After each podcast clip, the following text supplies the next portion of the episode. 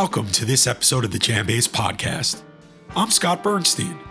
And I'm Andy Kahn, and this episode is another installment of our Jerry Stories series, sharing memories of Grateful Dead guitarist Jerry Garcia. This edition of Jerry Stories features acclaimed author and longtime Deadhead, Steve Silberman. We're bringing you this edition of Jerry Stories during the so called Days Between as a way to celebrate the life and legacy of Jerry Garcia. Steve's story about meeting Jerry will hopefully put a smile on your face. Yes, Steve was on a recent episode of the good old Grateful Dead cast podcast to talk about his experience attending the summer jam at Watkins Glen, which was the focus of our last episode. Steve was one of 600,000 people at Watkins Glen to see the Grateful Dead, the Allman Brothers Band, and the band. What's wild is that Summer Jam was Steve's first Dead show. But from then he was hooked and continued seeing the Dead many times over the next 22 years. Steve co authored the book Skeleton Key A Dictionary for Deadheads, which is an encyclopedia of information related to the Grateful Dead. I pored over that book as a young Deadhead. I loved learning about the history of the band, and even more so the entries about the different aspects of their live shows, and especially the parking lot scene. It was where I first heard about Shakedown Street, you know, the spot outside shows, not the song, before experiencing that wild scene firsthand myself. I also want to throw in that I was a huge fan of Skeleton Key, and I also learned who Tom Marshall was through that book, as it includes an interview with the Phish lyricist. But in addition to writing about the Grateful Dead, Steve is also a best selling author of the book NeuroTribes about autism and neurodiversity. It's a really important work in a really important field. It sure is. And Steve continues to be a leading voice when it comes to neurodiversity. Really brilliant stuff. Steve was also close friends with David Crosby, their Freak Flag Flying podcast series is a must listen if you haven't yet. You'll hear Cross tell some Jerry stories of his own. And we've also had Steve write for JamBase. And a few years ago, we were lucky to sit right next to him at a Phish show in San Francisco. Yeah, during set break, he told me stories about his time with beat poet Allen Ginsberg. I'll save it for another time, but one of those stories involves Steve playing Dark Star for Allen. Wow. Well, We'll, we'll save Steve's Allen stories for another time. But now, let's hear Steve recount his only time meeting Jerry Garcia, which we'll lead into with a bit of the Grateful Dead soundcheck jam from Steve's first show at Watkins Glen.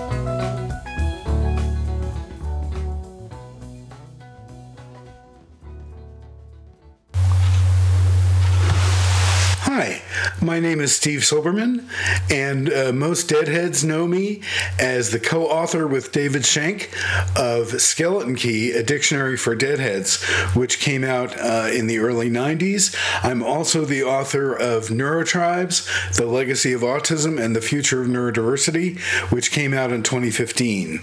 Um, I'm also a lifelong Deadhead. The first time I saw them was at Watkins Glen with the Allman Brothers and the band in 1973 and that was a very celebrated performance in retrospect, in part because the day before the concert was officially supposed to start, they played an improvised sound check that was about 20 minutes of some of the most beautiful music that they ever played in their entire career. And I was lucky enough to be able to put it on the So Many Roads box set, the so called Watkins Glen sound check, later on once I started working with them. Uh, but the one time that I ever had an in depth interaction with Jerry, uh, which was very beautiful and which I remember with great fondness, was in 1987 in the fall when the Dead were coming out with the So Far video, which was about an hour of them playing, uh, I believe, at uh, Marin Veterans Auditorium, I think, and Oakland Coliseum, uh, playing mostly for each other not really a show in front of an audience. Um, so it was beautiful to watch them interact, and it was a great video. It was a very intense time uh, in the life of the Grateful Dead, the fall of 1987, because the year before, Jerry, uh, who did not know he had adult onset diabetes, uh, became very dehydrated uh, after a show at JFK in very hot weather, uh, came home and basically went into a coma for several days. And then while he was in that coma, uh, the doctors gave him Valium, uh, which he was allergic to, and his heart stopped, and they had to revive him. So it was very unclear whether or not Garcia would be able to survive that ordeal. And more than that, even when he did survive and, you know, sort of came back to life, he was not able to play his guitar the way he had. So um, people like Merl Saunders really helped him relearn his craft. Uh, so we almost lost Jerry uh, a year before this video premiered. And so um, I was very, very glad simply that he was still alive. And then I got invited to a press screening of the So Far video at the Warfield in San Francisco, where I'd seen them, uh, you know, play probably a dozen times in 1980. 1980 in the concerts recorded for Reckoning and Live Dead. So, uh, I don't know how I got into the press screening. I think I'd written a few uh, pieces for the Golden Road, which was the best Grateful Dead fanzine there ever was, uh, produced by the excellent journalists uh, Regan McMahon and Blair Jackson and their friends. I'd written a piece about Neal Cassady that was really the first long piece of mine that was ever published anywhere. Um, so I was, you know, a journalist, but probably from the fan magazine world at that point, although I would go on and, and become a, a, a, successful journalist for Wired magazine as well as the author of my books. So, anyway, so I got invited to this press screening somehow, and I was so eager to get there that I got there an hour early. And I thought to myself, standing outside, well, should I go in an hour early or should I just kind of hang out on Market Street? Uh, and, you know, Market Street in the in the late 80s 80s was not the most fabulous place to hang out. So I thought, well, maybe I'll just go in. So I walk in the room, and lo and behold, there's only one person there, and it's Jerry Garcia, and he's sitting at a table by himself, rolling a joint. And so the last thing I wanted to do was to, you know, get all goofy and interrupt him and, uh, you know, kind of uh, interrupt his his uh, serenity there, rolling the joint. Um, so I, you know, I kind of made eye contact with him, and he very generously made a hand gesture like, "Have a seat, man. You know, you're welcome to join me." And so I sat down across the table from him and uh, you know he rolled a superb joint as you might imagine and passed it to me and we got high and we started talking and we quickly found a groove that we both got into. And uh, you know i forget exactly what we were talking about but we were probably talking you know i probably wasn't saying oh my god jerry i grew up you know standing 30 yards in front of you for the last you know 20 years or whatever which was also true. But um, you know so i was trying to you know be an adult about it all and, and engage him because i knew that he was known to be not just very intelligent, but to have a very wide range of interests. So we were probably talking about uh, experimental filmmaking, which we were certainly talking about afterwards. But uh, so we talked and we had a, a, really good conversation. And then we saw the film, and uh, it was great. Uh, there was a lot of interesting use of montage in it. So while Mickey and Billy were doing drums in space, there were, you know, pictures of indigenous people making music and hunting and stuff like that. So um, it was a very experimental art film, you could say, with absolutely kick ass music. And probably most of the art aspects of the So Far video were uh, executed by Len De- Dell'Amico, uh, who was uh, Jerry's collaborator on the film, and I'm sure Jerry himself. Um, I remember there was a segment in the film where there was this kind of very alive looking pattern, and uh, Jerry explained that it was dancers' legs, like from the 20s or 30s, uh, you know, like uh, like um, what is that called? Um, jitterbuggers yes. And jerry said something like even if you really multiply that image and sort of uh, reproduce it with computers so that it looked more like a pattern than instantly recognizable legs he said that those patterns had a quote unquote life quality which i thought was a really interesting thing for jerry to say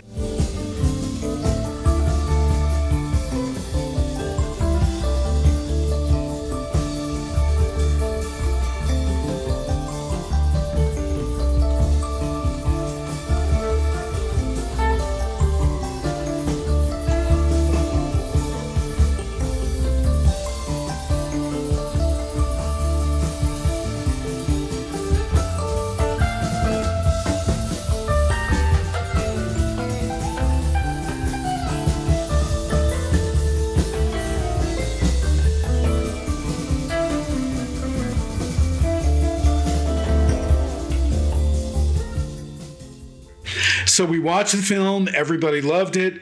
There weren't that many people there. Uh, you know, they were all journalists. There was a press conference. And then afterwards, Jerry found me again to continue our conversation, which I was very, very happy about.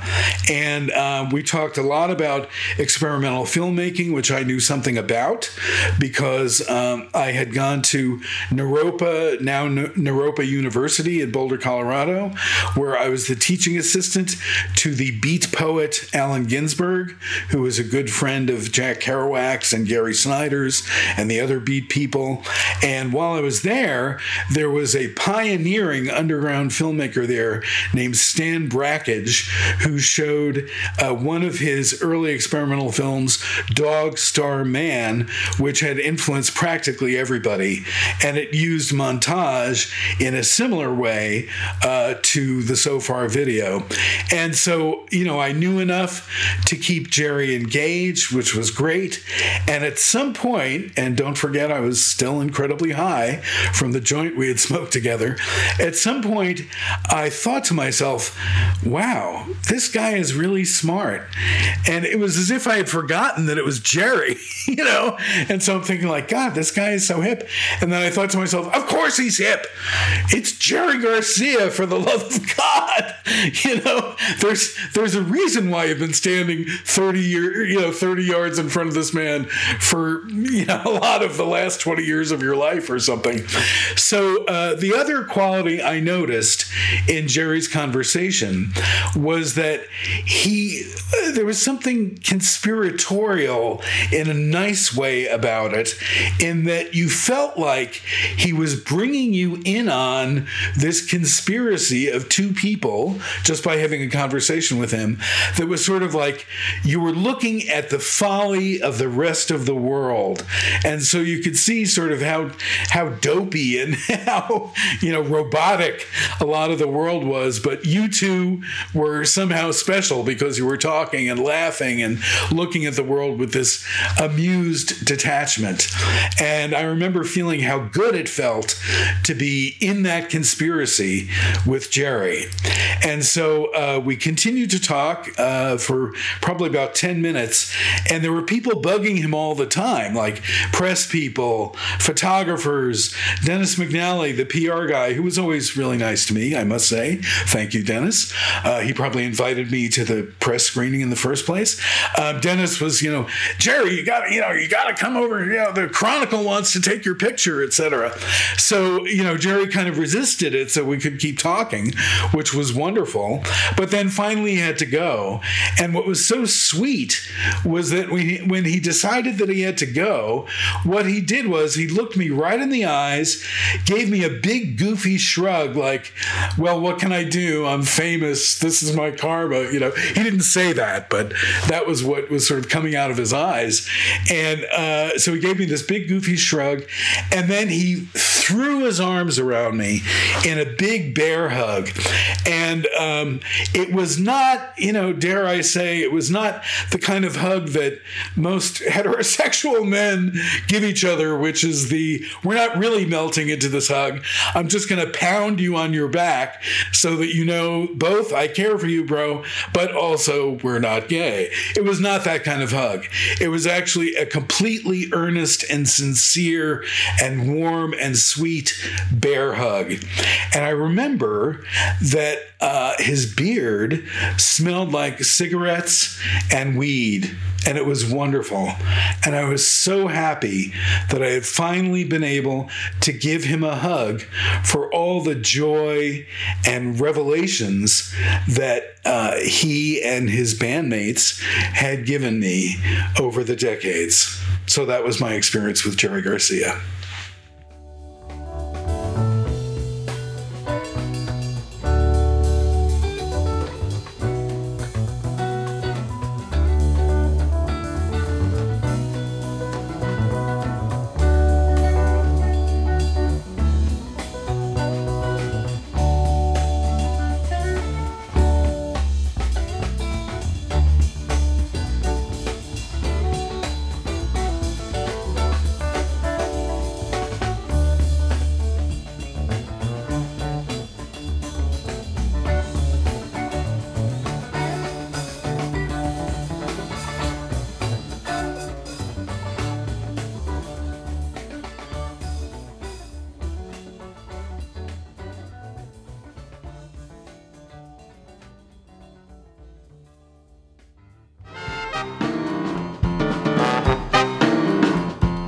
Thanks for listening to this episode of the JamBase Podcast. If you like what you hear, share it with a friend and let them know they should subscribe to the JamBase Podcast too. Thanks to Steve Silberman for sharing his memories of Jerry Garcia with us. Stay tuned for more of our Jerry Story series. Thanks to Jake Alexander for helping produce this episode. We'll be back next week. In the meantime, make every second count. Go see live music.